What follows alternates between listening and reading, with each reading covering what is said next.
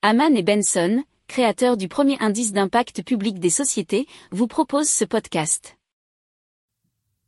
Haman and Benson, a vision for your future.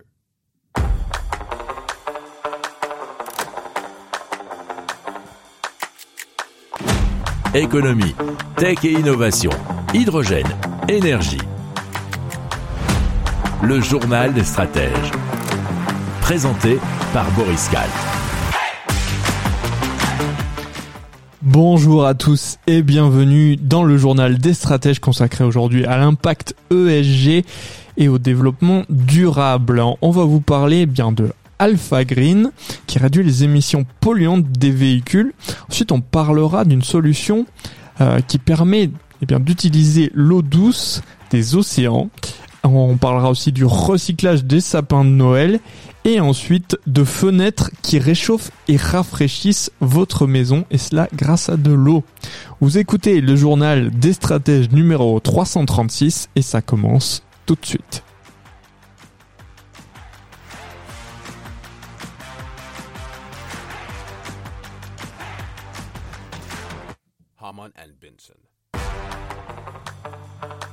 Le journal des stratèges. Alors Alpha Green, c'est une entreprise spécialisée dans la dépollution des moteurs thermiques. Elle a lancé une technologie innovante qui réduit les émissions polluantes des véhicules et augmente leur durée de vie. Alors la technologie, nous dit bfmtv.com, est basée sur l'injection d'hydrogène dans le moteur principalement destinée aux flottes de véhicules des travaux publics et transports. Elle permet de réduire rapidement et efficacement les émissions de CO2. Alors Alpha Green souhaite continuer à élargir son offre et permettre au plus grand nombre de bénéficier de cette technologie innovante. L'entreprise est en expansion et recrute des techniciens et des commerciaux dans la région Auvergne-Rhône-Alpes et Grand Est. Si vous aimez cette revue de presse, vous pouvez euh, vous abonner gratuitement à notre newsletter qui s'appelle La lettre des stratèges, LLDS, qui relate, et cela gratuitement, hein, du lundi au vendredi, l'actualité économique, technologique, énergétique, mais aussi de l'hydrogène, et puis de tout ce qu'on trouvera super intéressant pour votre vie.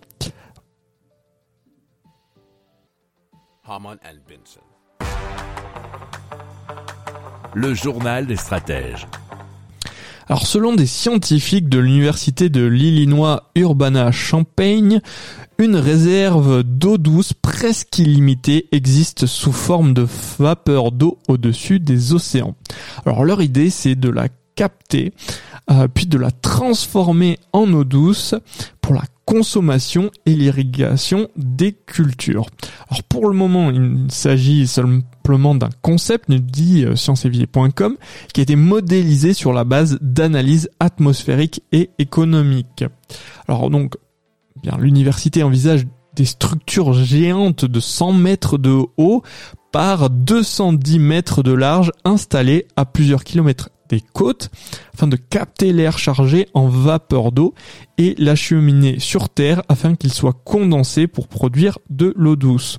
Alors, contrairement au procédé de dessalement de l'eau de mer qui génère de la saumure et des eaux usées chargées en métaux lourds, ce dispositif qui a été proposé donc par les scientifiques fonctionne comme le cycle naturel de l'eau. Par ailleurs, il pourrait être alimenté par des éoliennes en mer et des panneaux photovoltaïques sur terre. Alors, l'étude de faisabilité s'est basée sur 14 villes, dont Abu Dhabi, Barcelone, Los Angeles et Rome, pour évaluer la quantité d'eau douce qu'il serait possible de fournir en fonction des conditions atmosphériques. Alors, les scientifiques évaluent un volume compris entre 37,6 et 78,3 milliards de litres d'eau par an. Alors, euh, c'est là où on va dire le bas blesse. Hein. Ça a été fait sur la base d'une consommation de 300 litres d'eau par jour et par personne. Et donc il faudrait installer de 2 à 10 unités pour desservir une ville entière. 300 litres d'eau par jour et par personne, ça me paraît un petit peu beaucoup comme ça. Ou alors, faut vraiment laisser euh, la douche couler très très longtemps. Si vous aimez cette revue de presse, vous pouvez euh, vous abonner gratuitement à notre newsletter qui s'appelle La lettre des stratèges, LLDS, qui relate, et cela gratuitement, hein, du lundi au vendredi, l'actualité économique, technologique énergétique, mais aussi de l'hydrogène et puis de tout ce qu'on trouvera super intéressant pour votre vie.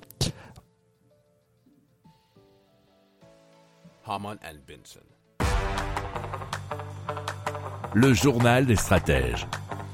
Alors Green Phoenix, c'est une start-up dont on a déjà parlé dans le journal des stratèges, qui est basée à Strasbourg et qui propose un service de ramassage et de recyclage des sapins de Noël.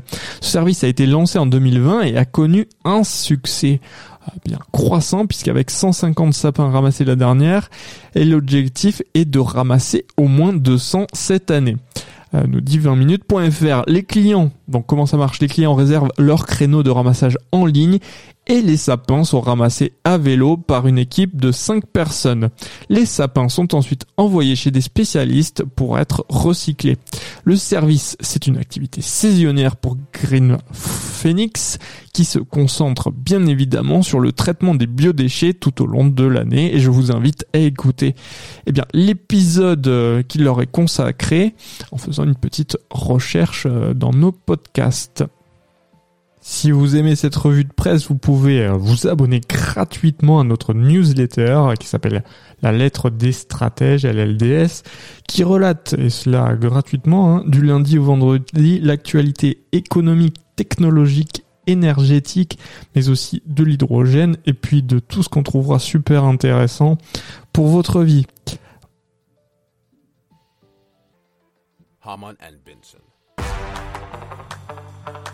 Le journal des stratèges. Alors, on vous parle donc de Waterfield Glass. Ce sont des fenêtres contenant une fine couche d'eau entre les vitres qui peuvent absorber les rayons du soleil et ensuite refroidir ou réchauffer les murs de votre habitation. L'eau réchauffée par les rayons du soleil est pompée par des tuyaux scellés et menée vers les zones les plus froides du bâtiment par le biais d'un système situé sous le plancher. Alors en absorbant la chaleur du soleil, le verre rempli d'eau limite également la quantité de chaleur qui pénètre dans le logement par les fenêtres, rendant ainsi la climatisation inutile. Alors cela euh, peut être utilisé pour le chauffage ou l'eau chaude notamment. Alors, selon eh bien, les membres de la société, les factures d'énergie peuvent être réduites de 25% grâce à cette technologie en comparaison aux fenêtres standards. Alors les premiers projets sont en construction, il y a un bâtiment industriel en Hongrie ainsi qu'un immeuble résidentiel aux États-Unis.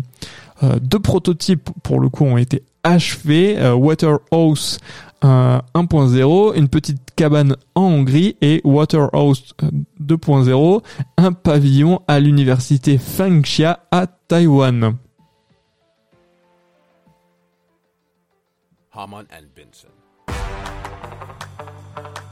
Le journal des stratèges.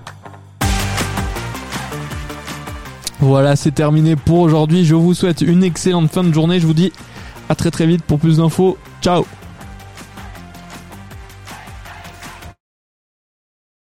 Pour approfondir ces sujets, abonnez-vous à la newsletter de Haman et Benson et écoutez nos autres podcasts que vous retrouverez dans les notes de l'émission ou sur notre site internet.